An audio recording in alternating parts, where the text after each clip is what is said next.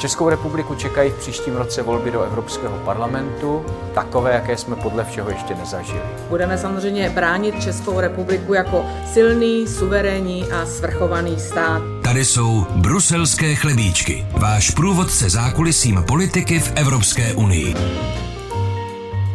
Tři čtvrtě roku před evropskými volbami je konečně jasno. Spolu i do nich půjde spolu, stáne naopak bez Pirátů, za to s Danuší Nerudovou. O obsazení předních míst svých kandidátek do červnových eurovoleb rozhodlo také favorizované ANO i další hlavní politické strany u nás a už pomalu rozjíždějí kampaně.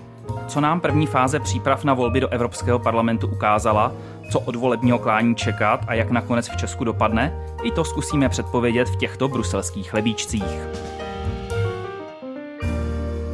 Hezký den, tady je Zdeňka Trachtová. Anna Urbanová. A Filip Nerad a poprvé v novém složení se scházíme všichni tři autoři bruselských chlebíčků na jednom místě. Ano. To mám radost. A není to naposledy, co se takhle scházíme. Už tento týden, pokud se s námi všemi třemi chcete sejít, tak můžete ve čtvrtek 16. listopadu od 21.00 přijít do divadla na Zábradlí, kde budeme mít veřejné natáčení našeho podcastu a nebudeme tam sami, budou tam s námi skvělí hosté, herečka a bývalá diplomatka Magda Vašáriová a současný minister pro evropské záležitosti Martin Dvořák z Hnutí stan. Budeme se bavit o tom, jestli je svoboda v Evropské unii v ohrožení, kde a co se s tím dá dělat. Bude to určitě zajímavá debata, takže pokud se chcete nás na něco zeptat a pokud chcete, aby váš hlas zazněl i v našem podcastu, tak určitě ve čtvrtek přijďte. A vstup je zdarma. Přesně tak. A určitě se na nás přijďte podívat, bude to stát za to. Tak, eh, malé ale- promo na úvod. Ano, ale dnešní téma eh, je jasné. Chceme dnes probrat přípravu eh, jednotlivých politických stran na evropské volby a to, jak se už v posledních týdnech a měsících začínají formovat volební koalice. Tak čím začneme? Já bych začal spolu, jednak jsme s nimi začali v tom úvodu a druhak bylo to takové největší drama, protože spolu řeklo, že oznámí, jestli půjdou spolu, nepůjdou spolu eh, do konce září. Hmm. Nakonec jsme se to dozvěděli o měsíc později, dlouho to vypadalo, že ne, hmm. nakonec ano, takže proč ano? Víme to, proč se nakonec současná koalice spolu, která vládne v Česku, rozhodla jít společně i do těch eurovoleb? Proč ano? Ano. Proč ano spolu? No. Já jsem byla na jejich tiskové konferenci, kde to oznamovali. Oni si proto vybrali symbolické datum, které korespondovalo s tím, kdy oznámili společnou kandidaturu i do poslanecké sněmovny. A na té tiskové konferenci všichni tři šéfové těch eh, jednotlivých stran, tedy ODS, TOP 09 i KDU ČSL, mluvili o tom, že chtějí podporovat tu značku, kterou si společně vybudovali a že chtějí se postavit populismu a nepravdám, které předpokládají, že v těch evropských volbách zazní. Co pro mě bylo zajímavé, takže opravdu na té tiskové konferenci ten prim tam sehráli ti předsedové jednotlivých stran, přestože tam měli i zastoupení ti europoslanci, kteří budou na předních příčkách té kandidátky, tak ale to úvodní slovo patřilo předsedům a europoslanci tam byli ti, kteří nějakým způsobem se snažili pak odpovídat na dotazy, kterých nebylo málo ze strany novinářů, protože ta kandidátka je opravdu v uvozovkách rozmanitá a ne úplně sourodá, tedy z pohledu jak těch uh, osobností, které tam na sebe naráží, viděli jsme to mnohokrát v četných přestřelkách mezi nimi, tak ale i v té tematické rozklíčenosti, kterou v Europarlamentu dlouhodobě předvádějí. Já když jsem se tě na to ptala, jaký jsi z toho měla pocit, tak si říkala, že když jsi sledovala některé europoslance, takže se, že se ti zdálo, že se jim chce plakat. Tak to možná tak trochu vypovídá o tom, že vlastně k té společné kandidátce eh, to spíš táhlo to vedení těch stran eh, tady v Praze a že naopak eh, ti zástupci, ti europoslanci v Bruselu na to měli spíš velmi skeptičtější názor. A já si myslím, že je to i tím, že ta spolupráce mezi těmi jednotlivými stranami ODS ODS, KDU, ČSL a TOP 09 je tady v Praze vlastně mnohem bližší. Oni spolu denodenně přicházejí do kontaktu, musí spolu řešit vlastně problémy vládní koalice, kdežto v tom Bruselu jsou eh, každá z těch stran a prostě ve své frakci.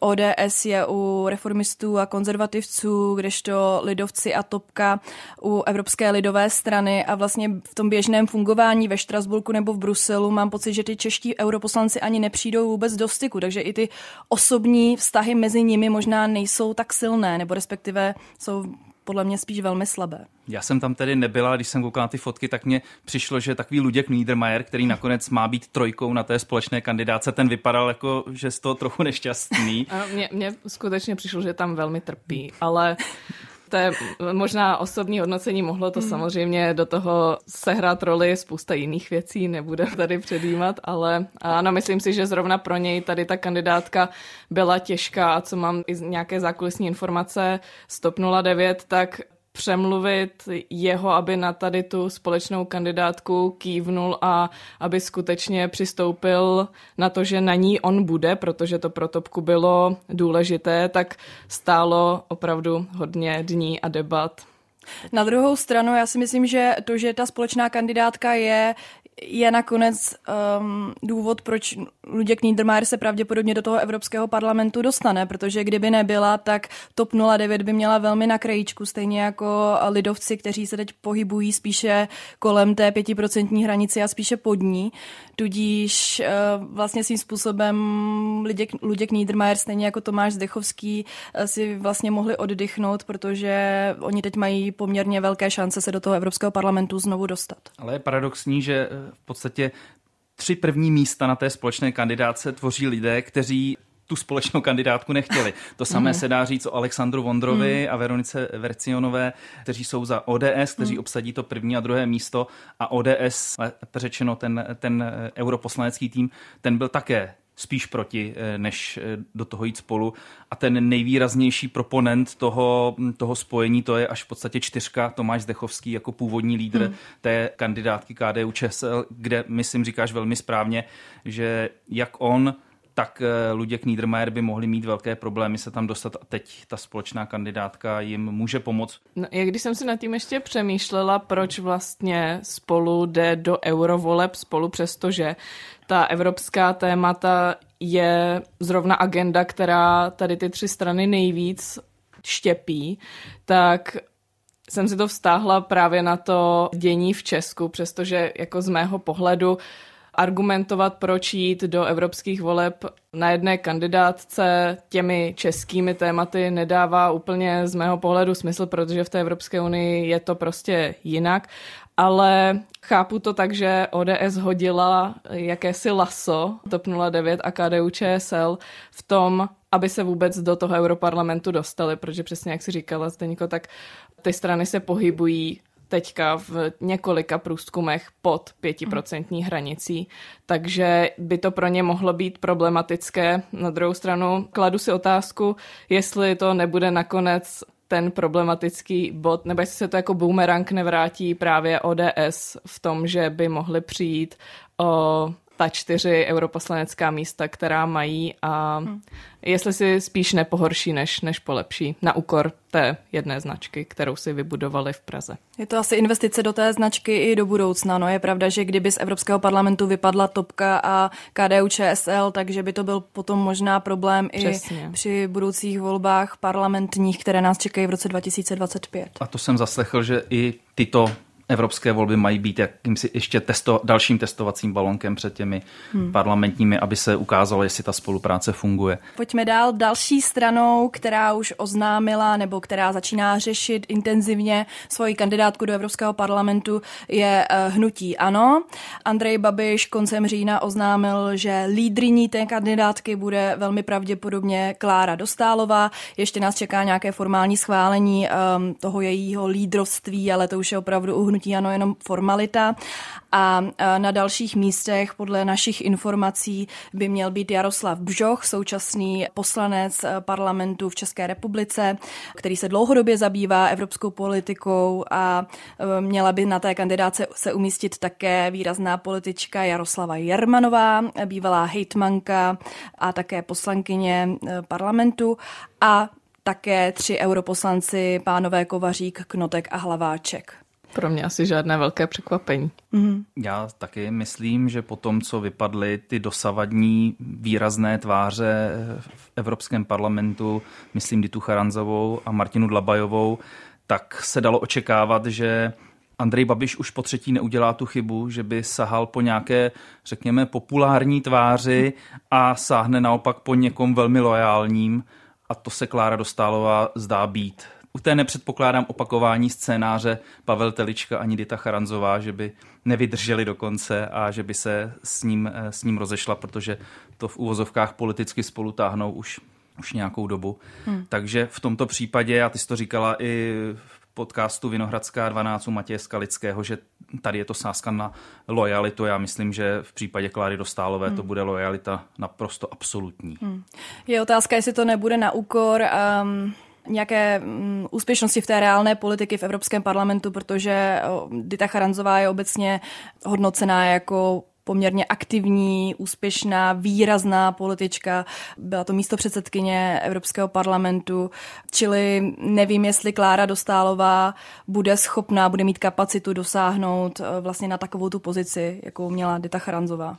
To si myslím, že minimálně zpočátku určitě ne. Navíc to, když Andrej Babiš představoval, tak v podstatě to vyznělo tak, že jediným jejím puvoárem na tu nominaci do čela kandidátky je to, že rozumí evropským fondům, hmm. což bylo z titulu, eh, že bývala ministrině pro místní rozvoj, ale to si úplně nemyslím, že to je ta nejdůležitější deviza pro evropského poslance, že rozumí evropským fondům, nebo jak se čerpají evropské fondy, ještě abych to zdůraznil, takhle myslím to Andrej Babiš řekl, kdy on neustále zdůrazňuje tu potřebu čerpání evropských fondů což jde, myslím, krapet za někým jiným, než hmm. jsou europoslanci. Mluví se také o tom, jako vládá angličtinu a já jsem slyšela tedy, že nějaké základy má a učí se, velmi se snaží, ale pravděpodobně to ještě nebude zatím na úrovni, že by pronášela projevy a vedla zákulisní vyjednávání v angličtině.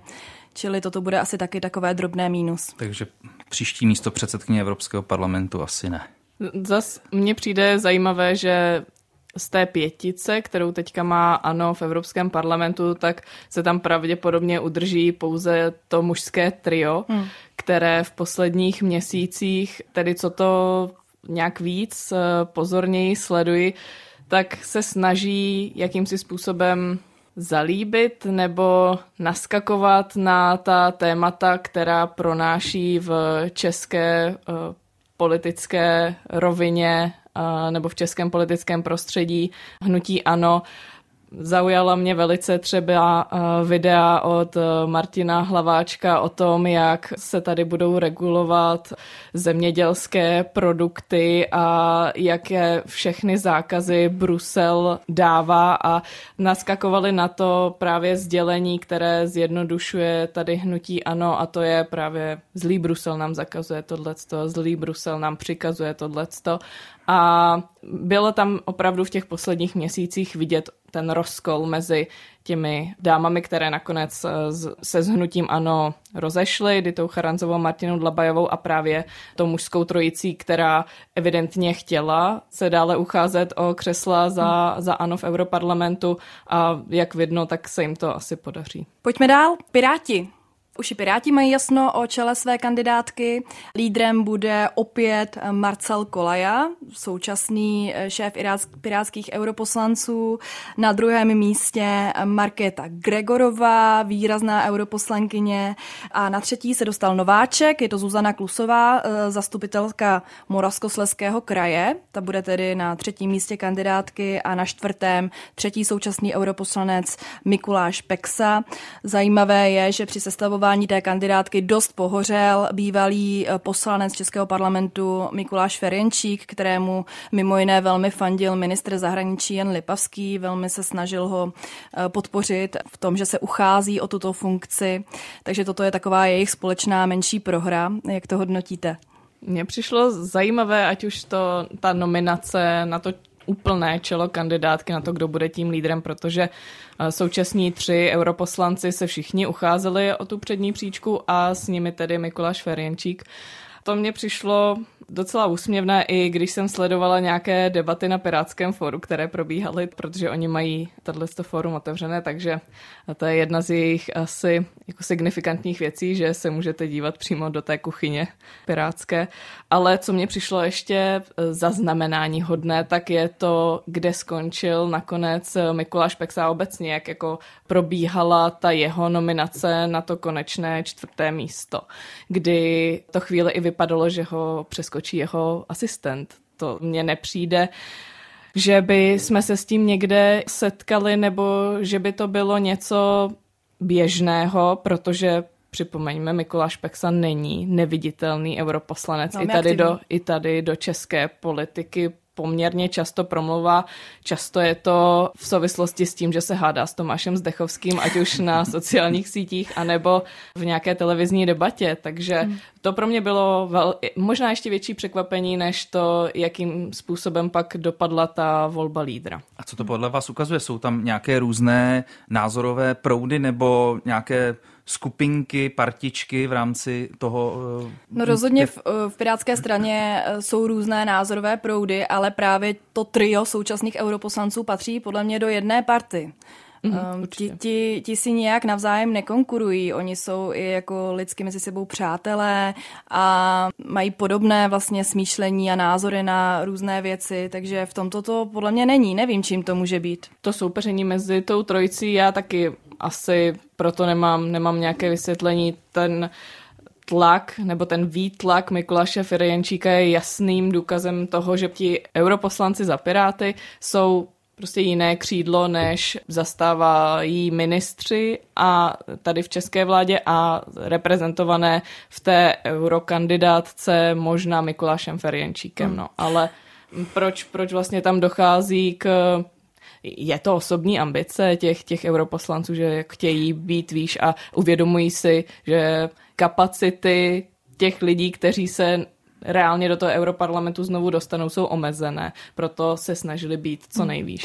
Já bych uh, Piráty možná uh, lehce ocenila, uh, pokud si můžu dovolit osobní názor, a za to, že se poučili z toho fiaska, jestli si pamatujete, uh, v roce 2021 uh, předvolební kampaň, kdy zveřejnili Piráti a starostové lídry svých kandidátek a bylo okolo toho velké halo na Twitteru, protože tyto dvě poměrně pokrokové liberální strany a bylo to vlastně asi 20 prostě mužů v kravatách a mezi nimi se krčila jedna, jedna. Olga Richterová.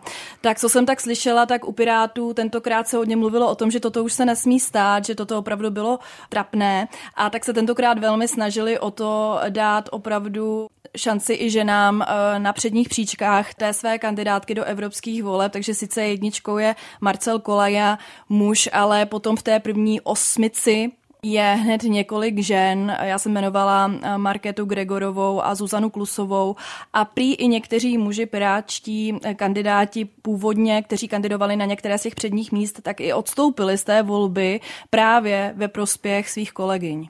Jo, to jsem slyšela taky, že chtěli, aby, když je jednička muž, aby dvojka byla jednoznačně žena hmm. a o tom, jestli na trojku už dají dalšího muže, nebo jestli tam ještě nechají jednu ženu, tak uh, probíhaly tam ty debaty a je určitě dobře, že se na, zamýšlí i nad tímto. Ale myslím si, že Vlastně tady ta debata nebo toto uvažování proběhlo ve všech těch eh, stranách. Jsme jmenovali spolu, tam je na dvojce Veronika Vrecionová. No ale ta je jediná. To je zatím jediná v té první čtveřici určitě, ale pořád je na druhé pozici. V té první desíce má být určitě Michala Šojdrová, i když hmm. někde ke konci, jestli se nepletu, někde na devátém místě se o ní mluvilo. No a stejně tak ano, povede Klára Dostálová, no, zase žena. Tak uh, přijde mně, že se obecně ty, ty kandidátky se stavují i s tímto, s tímto aspektem a že se na to zkrátka že na to ty myslí. strany zkrátka začínají opravdu trochu dbát přesně. Tak pojďme teďka asi nejvýraznější ženě v tom, eh, v těch, na těch kandidátkách, nebo ženě, o které se vůbec asi nejvíc mluvilo, a to je kandidátka Stanu a to lídrovské duo Danuše Nerudová, Jan Farský, protože tam se dlouho čekalo, koho si Danuše Nerudová vybere, protože jednak byla v kontaktu právě se starosty a nezávislými a potom Stop 09 a do toho se promítalo to, jestli spolu půjde spolu topka samostatně. Bylo tam velké rozvažování. Ona tedy potom kývla na tu nabídku eh, stanu nebo eh, řekla, že půjde s nimi. Potom to tak trochu dramaticky zveřejnila, nebo řečeno to propíchla o dřív, než to starostové, eh, než starostové hmm. chtěli. Takže bylo okolo toho poměrně taky velké halo a byla tomu věnovaná velká pozornost. Ona se potom ještě zamotala do nějakých svých eurokomisařských ambicí, mm-hmm. o kterých se okamžitě začalo, začalo mluvit. Takže jak vlastně hodnotíte tento výběr, tuto spolupráci Stan, Danuše Norodová a vůbec tu kandidátku, kterou Stan dává dohromady, protože by tam z těch osobností pro Evropu, jak oni to nazývají, neměla být pouze ona, mělo by tam být víc takových to osobností. Ano, ty jsi expertka na stan. To děkuju, nevím, ale zabývala jsem se tím, jak budou kandidovat poměrně dlouho, tak asi můžu říct, že ohledně rozhodování Danuše Nerudové, tak tam byly velké opravdu třenice a ona nechávala ty dvě strany ve velkém napětí. Dokonce to, jestli si vybere tu či onu, tak nechala na rozhodnutí až poté, co se vrátí z týdenní dovolené, kde odmítala s nimi komunikovat, takže to bylo opravdu tipné. A ta kandidátka stan a osobnosti pro Evropu, ona je zahalená velkým tajemstvím, protože tu kandidátku tedy sestavuje nebo mají na starosti obecně přípravu do eurovoleb ten dvojlídr stanu, to je tedy Jan Farský, kdy pokaždé, když s ním mluvím a chtěla bych znát nějaké bližší informace k tomu, jakým způsobem bude ta kandidátka vypadat, tak on říká, že to nechce zveřejňovat dopředu a že chtějí si opravdu precizovat ten výběr, co jsem slyšela, nejenom tedy od něj, tak uh, on dokonce ty staňáky, kteří by chtěli být na té kandidátce, tak vyzval k tomu, aby nejenom měli tu oporu v těch svých členských uh, buňkách, ale aby napsali motivační dopis, hmm. kde řeknou tedy, proč by měli být na té kandidátce a proč, proč chtějí do Evropského parlamentu, protože i jeden z důvodů, který podle mě stan vyzdvihuje a necítím ho tolik u těch dalších uskupení, tak je opravdu to, že chce dát najevo, že je pro ně ten Evropský parlament důležitý a chtějí to opravdu zdůrazňovat, že tam nejdou jen tak jako si odpočinout, podívat se na krásný Štrasburg, hezký Brusel. Pozbírat diety, jako to dělali někteří minulí europoslanci. Přesně, ale opravdu, že tam chtějí jít dělat tu práci, což si myslím, že se opravdu projevuje na tom, že byli vyzvaní k tomu motivačnímu dopisu. A co se týče těch osobností, které avizují, že by tam měly být, tak to je pro mě ještě větší záhada, protože to, jaké osobnosti by tam měly být, tak prostě nechtějí vůbec říct ani naznačit. Byly tam nějaké pokusy s eh, opravdu viditelnými osobnostmi, které podle mých informací nakonec nedopadly. A takže jsem opravdu zvědavá na to, kdo se na tu kandidátku postaví a co jsem se doptávala, tak by to mělo být známé až v lednu, kdy chtějí zveřejnit jak program, tak tu kandidátku a opravdu si to drží pod pokličkou a nechtějí pustit ven Oni Nic. si to aspoň, aspoň nakvotovali, když to tak řekneme, že v první desíce má být sedm straníků a tři ty osobnosti pro mm-hmm. Evropu a v druhé desíce, jestli se nepletu, 6 až 4. 6, 4. 6 až 4.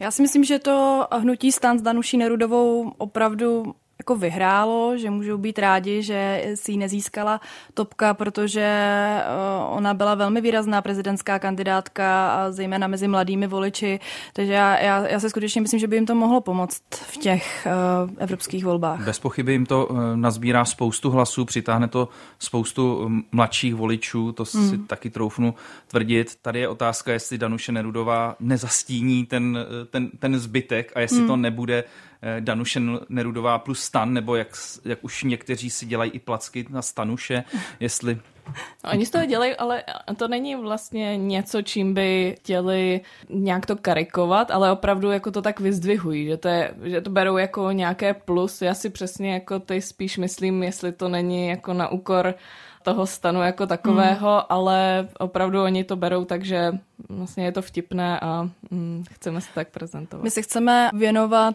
postu budoucího českého eurokomisaře ve speciálním dílu, ale jenom taková vsuvka. Já jsem jak slyšela z velmi důvěryhodných zdrojů, že eh, Danuše Nerudová na tu kandidátku stan kývla z toho důvodu, že jí bylo skutečně přislíbeno, že bude budoucí českou eurokomisařkou. Dokonce už eh, se byla i radit s českou eurokomisařkou současnou Věrou Jourovou, vyptávat se jí vlastně na, na, na tu její práci, takže ona se na to skutečně brousí zuby. V tomto ohledu to navíc dává smysl, protože v současné vládní koalici je jakási nepsaná nebo gentlemanská dohoda, že by to měl být právě stan nebo stan a piráti, kteří do té vlády kandidovali spolu, že ti by měli navrhnout eh, toho budoucího eurokomisaře nebo eh, nominanta hmm. na eurokomisaře nebo eurokomisařku. Takže i tímto napojením by taková ambice samozřejmě eh, smysl dávala víc než třeba stopky. Hmm. Na druhou stranu si myslím, že právě tyto veřejné proklamace, že o to místo má zájem, tak můžou nakonec uškodit stanu nebo i jí, protože proč by lidi chtěli volit do Europarlamentu někoho, kdo pak má ambici přejít eh, v první možnou chvíli do Evropské komise? Já si myslím, že většina lidí toto vůbec nevnímá a já právě, Myslíš, že jo? já právě nevím. Říkám si, že do těch evropských voleb chodí hlasovat lidé, kteří jako se o tu Evropskou unii zajímají do větší hloubky a minimálně si troufám soudit, že voliči potenciální stanu tak přesně takhle hloubaví budou. Myslíš ale... efekt Jan Farský, že nechtějí, aby eh, stoupili po druhé eh, do té Nechtěla řeky? jsem to znovu vytahovat, ale ano. Na závěr té první části bych se možná podíval na ten zbytek. Ano, Jak, ano.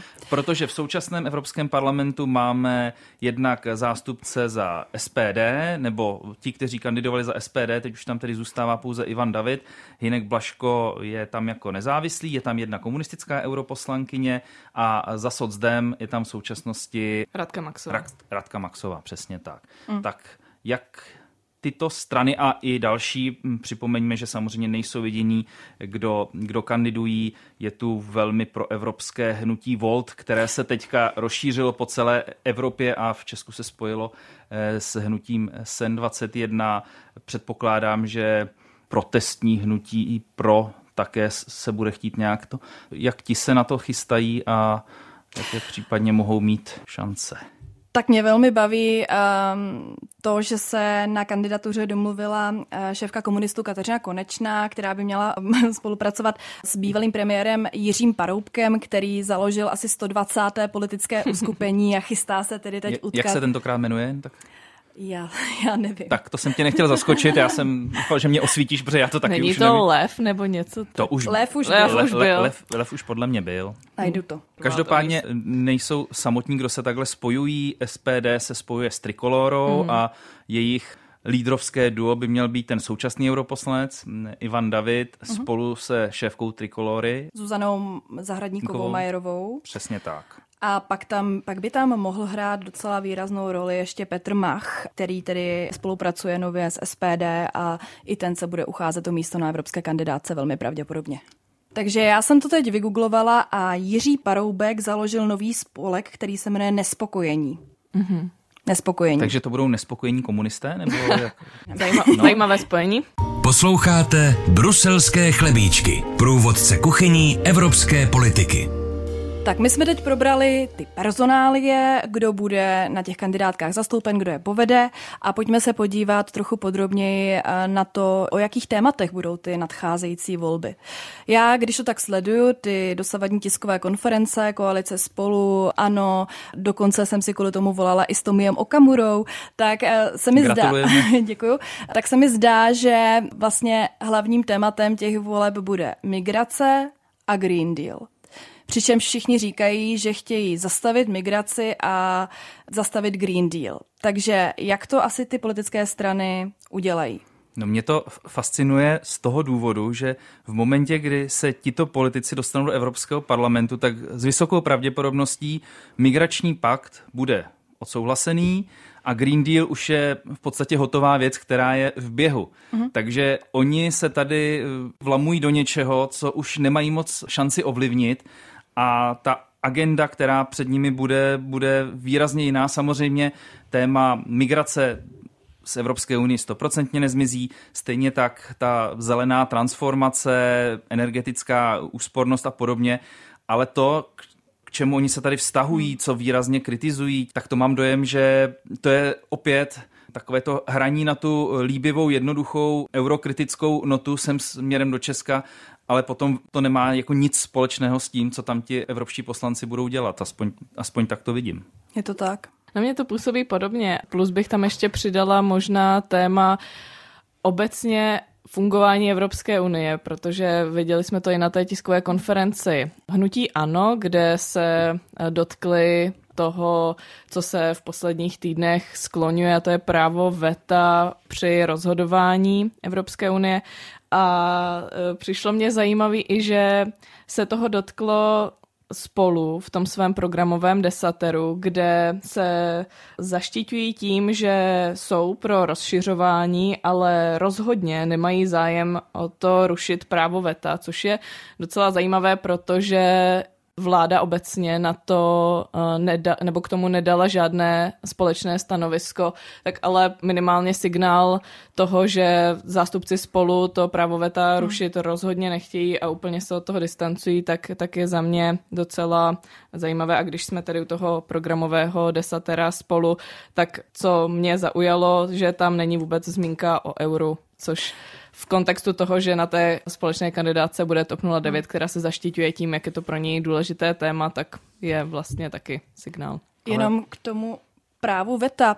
Na rozdíl od tedy migrace a Green Dealu, tak toto je skutečně téma velmi aktuální a to je něco, o čem se opravdu v budoucích měsících, možná i letech, ta debata povede, takže z mého pohledu je dobře, že se konečně otevírá i v Česku, protože zatím tady nikdo o reformě nechtěl moc slyšet.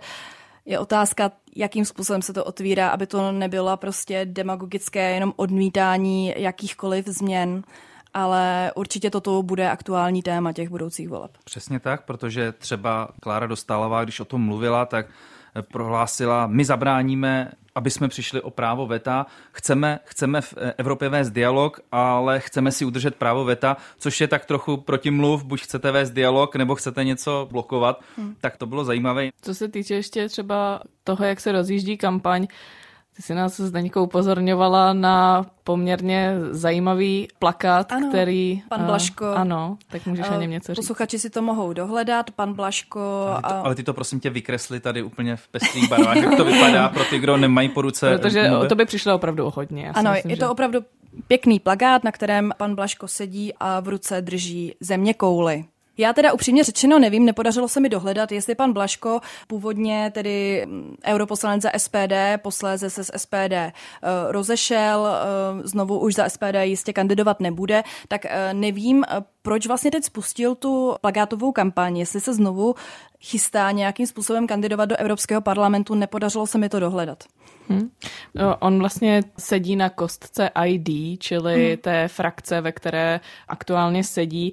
A tady na ty plakáty jsme mohli narazit už v létě, ale s jinými tvářemi. Bylo to sponzorované ECR, tedy tou stranou konzervativců, ve které jsou členy aktuálně europoslanci za ODS a na těch plakátech byl Aleksandr Vondra spolu s Veronikou Vrecionovou a v tu chvíli... Evropa s... bez nesmyslu. Přesně a v tu chvíli se rozjela debata o tom, jestli tedy ODS spouští nějakou kampaň hmm. za samostatnou kandidátku a paní Vrecionová ve vysílání Českého rozhlasu, tak to komentovala stylem, že je to jejich osobní prezentace úspěchů, kterých dosáhli v Evropském parlamentu do posavat a odvolávala se právě na to, že to není produkt ODS, ale je to sponzorované od ECR za peníze, které má ta frakce všechny frakce v Evropském parlamentu na nějakou prezentaci svých europoslanců a tím, že končí mandát, tak to prostě ty frakce chtějí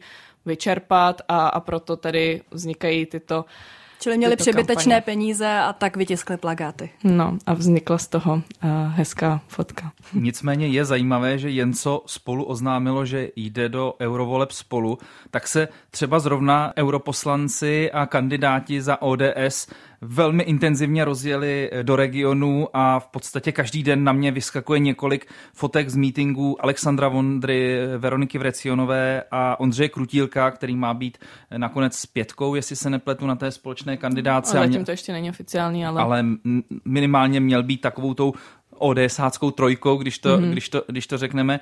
A ty začaly velmi výrazně jet vlastní předvolební kampaň.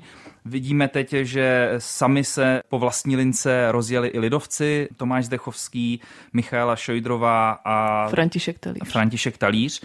Takže to působí, že sice máme společnou kandidátku spolu, ale kampaň každý za své. Hmm, hmm. A oni i deklarovali, že po té, co vznikne nový Evropský parlament, takže se dost pravděpodobně rozesadí do těch svých frakcí, ve kterých sedí a na což jako jsme upozorňovali, že je jedna z věcí, která nedává úplně smysl, že sedí jedni u evropských konzervativců, druhý u evropských lidovců, ale zároveň se upozorňuje tedy na to, že ty frakce se po vzniku nového Evropského parlamentu mohou proměnit a mohou vzniknout. Já jsem se teď dívala na nějaké zahraniční paralely a například v Nizozemsku, kde budou eh, za pár týdnů eh, předčasné volby, tak eh, tam jdou společně do voleb vlastně v koalici Zelení, Greens společně se socialisty, které vede bývalý eurokomisař Franz Timmermans. A do evropských voleb ale potom už posléze společně kandidovat nehodlají. A to je právě proto, že v Europarlamentu je každá z těchto stran v rozdílných frakcích a že jim to tedy nedávalo smysl.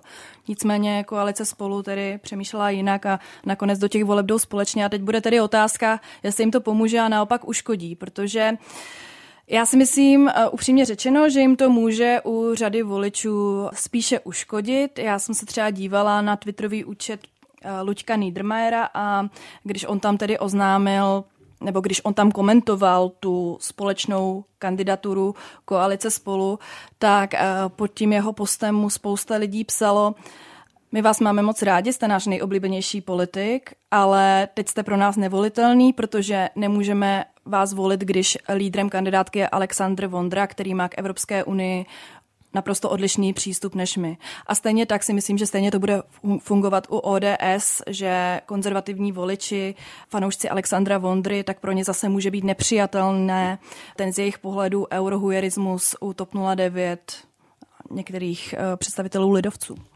Já bych se tady ještě vrátil k tomu, jak si říkala, že každá z těch stran spolu, nebo dvě jsou součástí lidovecké frakce, jedna, jedna té konzervativní, že v minulosti už to tady bylo, že precedenty jsou, že třeba při posledních eurovolbách na Slovensku kandidovala shodou okolností také koalice spolu, spolu s progresivním Slovenskem, kdy to spolu spadalo pod lidovou stranu a mm-hmm. progresivné Slovensko je v současnosti v té frakci Renew Europe. Takže některé precedenty, párkrát už to, párkrát už to tady bylo, ale dlouho to tady ta spolupráce nevydržela, tak nevím, jestli to není takový nomen omen pro tu naší současnou koalici spolu.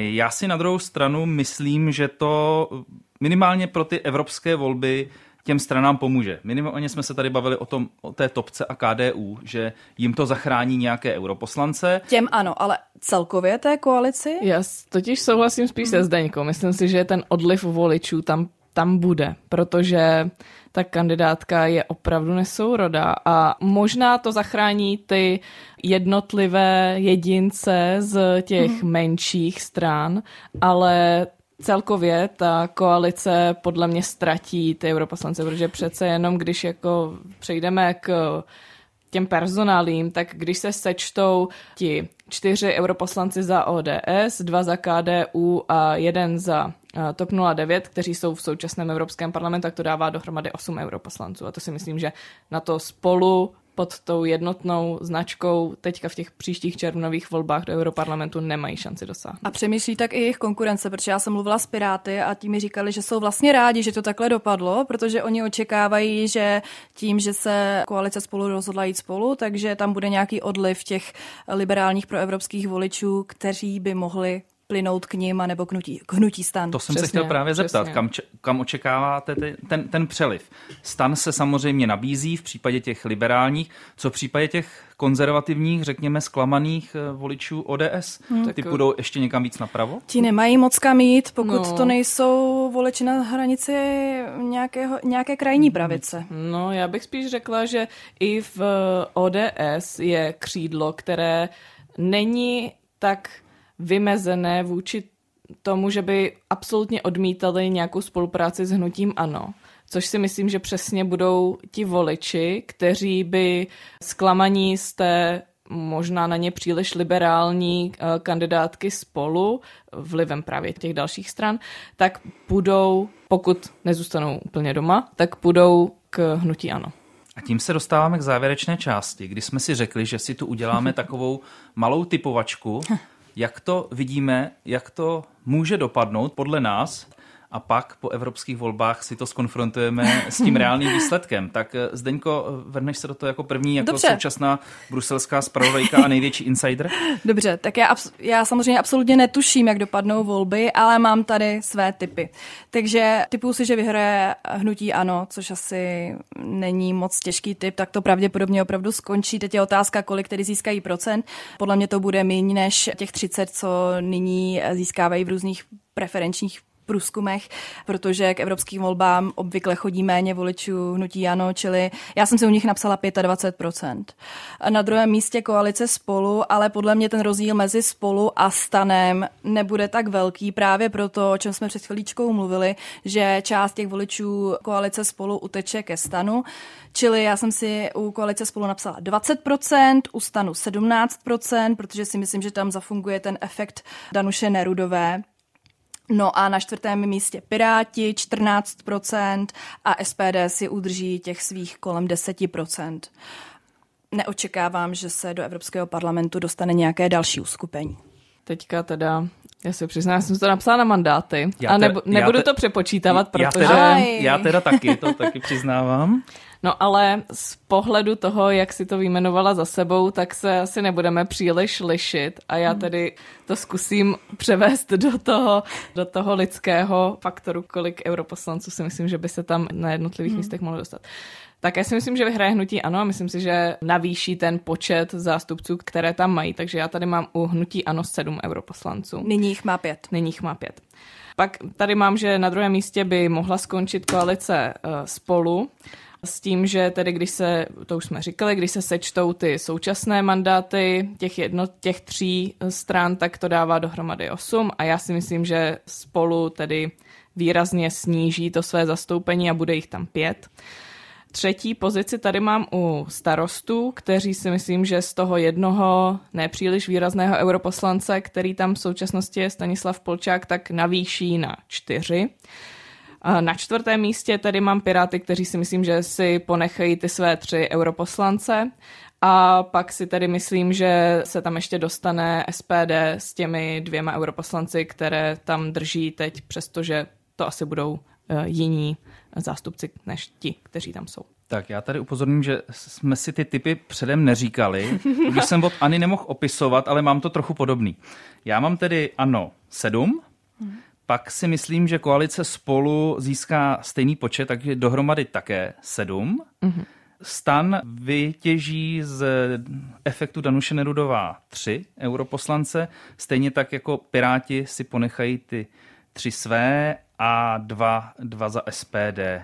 A tím se, myslím, vyčerpal tu kvotu 21 českých europoslanců. A komunistům, socdem, panu Reichlovi a dalším, tedy straně Volt a Sen 21, abychom na ně nezapomněli, eh, protože na Twitteru nám připomněli, že na ně nesmíme zapomínat, tak eh, těmto uskupením tedy nedáváme šanci dostat se do Evropského parlamentu. Já se přiznám se, že to nevidím ani spojení Kateřina Konečná a Jiří Paroubek. Si myslím, že nebude zázračné.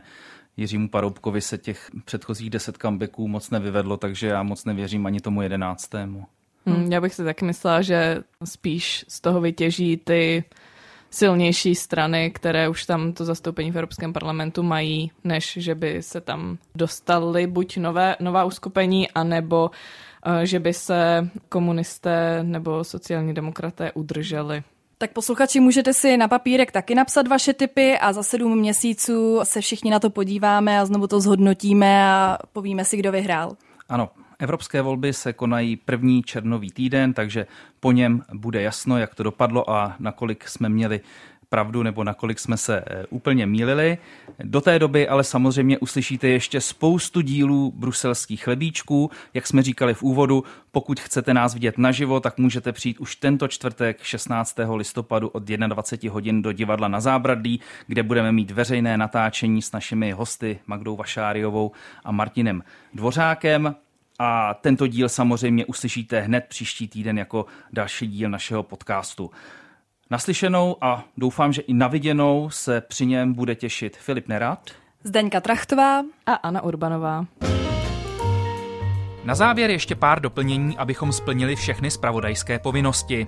Po natočení našeho, doufám, výživného chlebíčkového rozboru Piráti oznámili, že na příštího českého eurokomisaře navrhují svého volebního lídra Marcela Kolaju.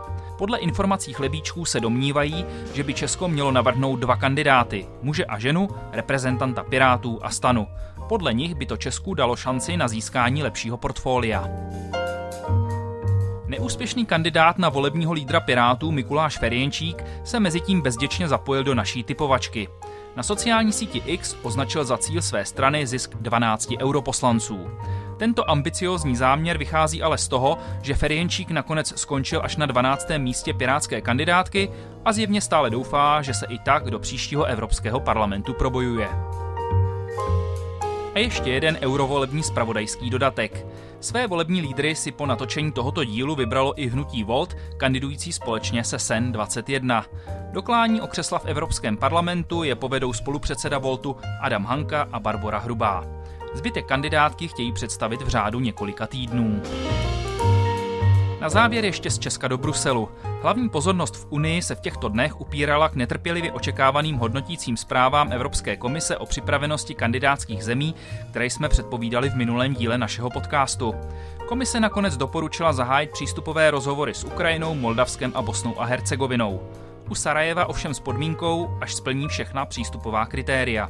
Gruzii pak doporučila udělit status kandidátské země. Další na tahu jsou teď unijní lídři, kteří musí na prosincovém samitu dobrozdání komise jednomyslně podpořit. A to nevždy bývá pravidlem.